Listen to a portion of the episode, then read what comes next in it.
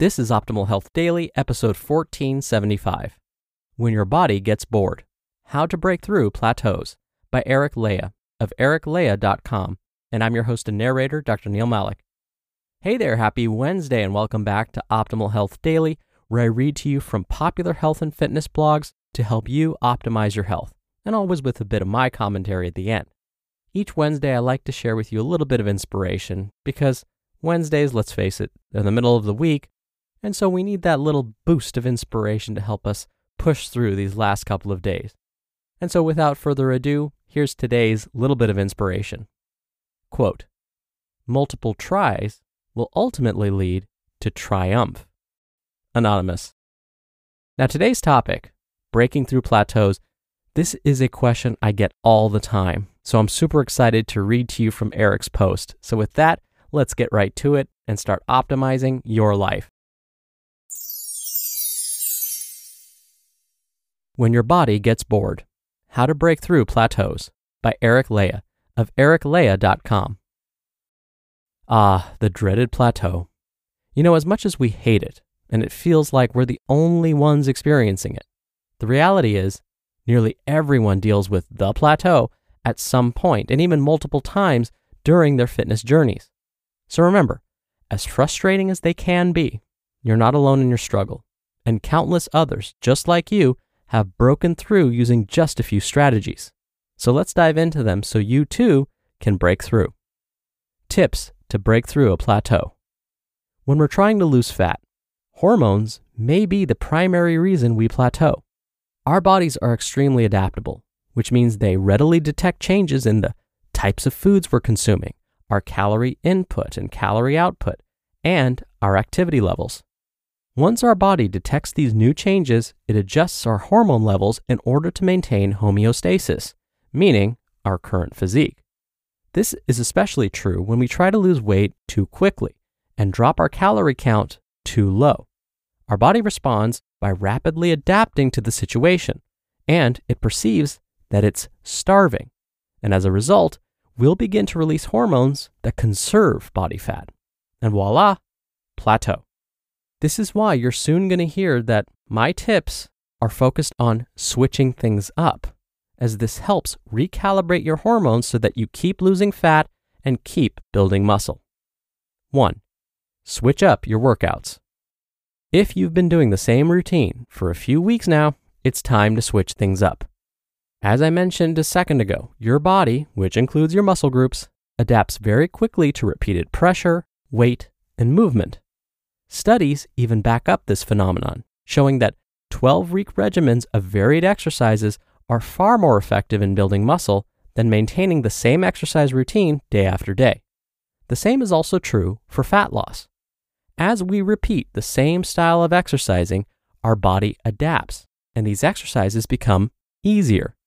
We expend fewer calories to perform them, which may result in less fat burn.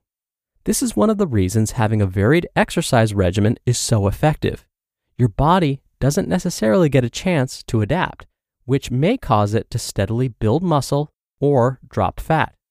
For example, if you've been doing longer, steady-state cardio sessions like walking or jogging on a treadmill, or walking or jogging outside for thirty minutes to an hour, switch this up and try some high-intensity interval training workouts a couple of times per week instead.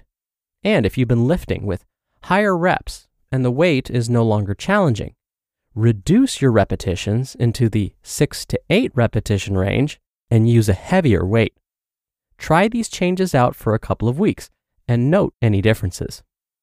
Two, switch up your diet. Like training, your body also adapts not only to your calorie intake, but also the types of foods you're eating. For instance, let's start with calorie intake. If you started your journey with a certain intake, it's likely that as your muscles have grown or as you've dropped some fat, your calorie requirements have gone either up, in the case of building muscle, or down, in the case of dropping weight. Now, if you're in the process of trying to build and you're also doing high-intensity interval training workouts, you might want to consider upping your calories slightly, like in the three hundred to five hundred a day range. Try that for a few weeks and see what happens. If you're trying to build and eat low carb, try adding a few days of higher carbs, whole grain carbs that is, into your regime. If you're trying to lose fat, I wouldn't recommend dropping your calories too low. First, I would add in high-intensity interval training workouts before decreasing your intake. And if that doesn't get things moving, I would first cut out any and all added sugars. Fruit would be fine since it's not a type of added sugar. And then vary your carb intake. So if you've been extremely low carb, add in some clean carb sources.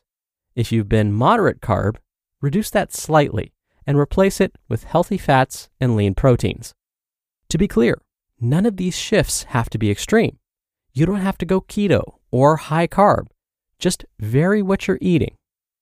Three, make sure you're getting quality sleep. Interestingly, lack of sleep can put a major wrench in your performance progress and your health in general.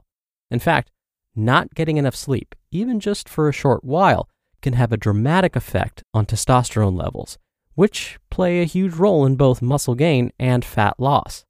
Studies have shown that just a week of sleep loss lowered testosterone levels by up to fifteen percent in a group of healthy young men. So be sure you're getting in those eight hours. If you're having trouble sleeping, try blocking out all sources of light with blackout curtains and turning off even the smallest electronics, because light disrupts melatonin production. Avoid screen time at least an hour before bed, including phones, computers, and tablets. And make sure you're getting enough magnesium. Four, reduce stress. Stress is another biggie that can easily result in a plateau. The infamous stress hormone cortisol is elevated during stress, which can result in higher blood sugar and higher insulin levels, making it more difficult to drop fat. Cortisol may also reduce testosterone levels, making it harder to gain muscle. Five, make time for recovery. To improve, your foundation has to be solid, and that foundation is, first and foremost, a healthy body. If you're overworking yourself physically, your mental and hormonal health is likely being overworked as well, and this will eventually lead to burnout. Make sure you're getting one to two days of recovery every week, as this will give your muscles adequate time to repair and help prevent stress hormones from taking over. So to recap, switching up your workouts may kickstart fat loss. Switching up your diet or the foods you're eating can re-stimulate certain hormones that may stagnate on the same repetitive diet and calorie count. Sleep is crucial for fat loss and recovery. Be sure you're getting eight quality hours. And stress hormones can interfere with fat loss and muscle gain. You just listened to the post titled, When Your Body Gets Bored, How to Break Through Plateaus by Eric Leija of eric leija dot com. If the idea of planning a vacation is stressful for you, Apple Vacations is here for you. They're known as America's favorite vacation company for good reason. Just think of them as your one-stop shop for that next level summer vacation. Apple Vacations will help you plan your entire getaway with confidence from start to finish.